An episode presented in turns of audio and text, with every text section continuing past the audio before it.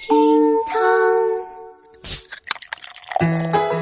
厅堂微博报给生活加点料。今天是二月二十号，星期三，终于到了真正的周三。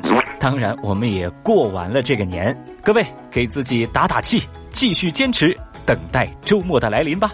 来看今日份的厅堂微博报。二月十九号元宵节，在四川成都三百三十九米高的天府熊猫塔上是上演了光电烟火秀，前来观赏的大量市民把现场也是变成了欢乐的海洋。那现场负责人叶先生就说啊，今年呢，成都采用的是环保电子烟花，灯光和烟花点位配合音乐来设计的。从下午开始啊，就有很多市民去现场等待了。而到了晚间，成都人又喜提一年一度的元宵节烟花秀，顺便呢也把词条“成都三三九烟花”送上了微博热搜榜。小雨注意到，这元宵节成都的光电烟火秀和北京故宫的灯光秀都喜提热搜，也成为十九号晚上最靓丽的网红打卡地。哎呀，我真是实力羡慕北京和成都两地的网友啊！我估计呢，现在诸位已经是被现场的各种美图给刷屏了，也不知道在元宵之夜您又是怎么度过的呢？在二月十八号，陕西汉中，在一辆行驶的公交上，一位刚上车不久的女孩说：“哎呀，我的手机丢了。”她怀疑啊，小偷还在车上。报警之后啊，警察呢也没有找到手机。这女孩呢便挨个搜了接近四十个乘客的包，导致公交延误了四十多分钟。那对于这件事情呢，微博网友们看法不一。有人认为女孩本人是无权搜身的，这种做法太过自私；有人又觉得呀，全车乘客接受被搜包、被搜身，这有些魔幻吧。还有网友则表示啊，如果说有警察在场，那我接受搜我的包包。其实啊，这个女孩的心情呢，咱都能理解。只是呢，我觉得这种方式确实有待商榷。那正在听节目的您，如果您就是事件的当事人，您又会怎么来处理这个事儿呢？节目下方评论区，咱一起来聊聊吧。最近呢，一组爸爸陪娃写作业的视频火了。在视频当中，看着平时温柔理性的爸爸们，心态逐渐崩溃，甚至被气到管自己的儿子叫哥的样子，这拍摄者妈妈们不禁笑出了声啊！我们呢，先来简单感受一下。我就觉得你呀，就是上天派来收拾我的。不过你对我算是仁慈了，人家妈妈都脑溢血，你还没把我弄成脑溢血，我感谢你，感谢你了啊，感谢你。好问题还错。出事还做啊！九九四十五，你他妈生气不？不是，这需要想吗？啊，听听，这需要想吗？你给我说谁和谁组成谁？相信各位已经听出来了啊！最终，爸爸们纷纷进入了自暴自弃的状态。对此呢，微博网友们纷纷吐槽说：“这陪娃写作业，简直就是破坏亲子关系的第一杀手啊！” 看到这儿呢，请原谅小雨无耻的笑出了声来，心疼孩子们一秒钟。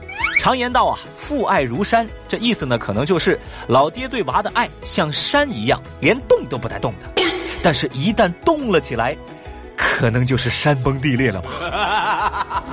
最近呢，网上热议某些汉字的读音被更改一事，比如说咱熟悉的一些诗词“远上寒山石径斜”啊，被改成了“远上寒山石径斜”，哎，等等吧，这些耳熟能详的诗词读音都变了。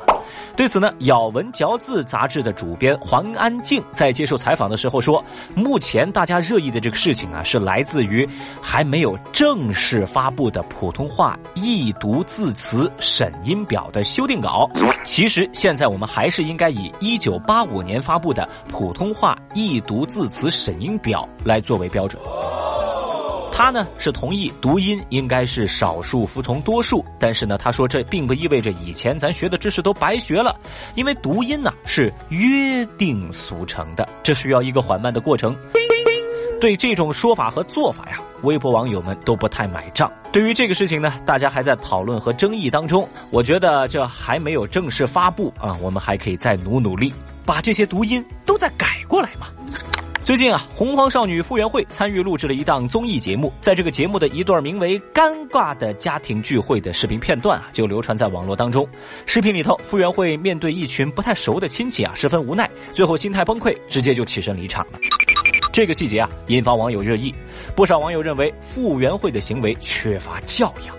后来啊，傅园慧本人在微博上转发了相关的片段，并且吐槽说这就是节目组故意剪辑成这样的。随后呢，又赶紧删除了这条微博。哎呀，其实以以往的经验来看啊，节目组靠剪辑来坑明星的事儿呢，确实不少啊。而且呢，小雨还仔细看了在视频当中那个电视台的台标啊，一瞬间呐，我就释然了。最后啊，再来关注一下十九号微博热搜榜的其他情况。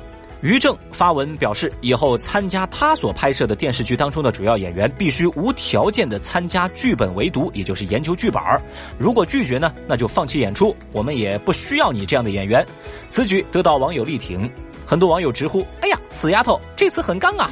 在昨天的节目当中，我们提到了成都女司机何女士二十六秒之内遭同一辆车八次别车的事件。十九号，事件后续来了，成都警方表示，经查，蓝色轿车司机张某的行为构成寻衅滋事，依照治安管理处罚法有关规定，已经在十八号对张某作出行政拘留五天的处罚。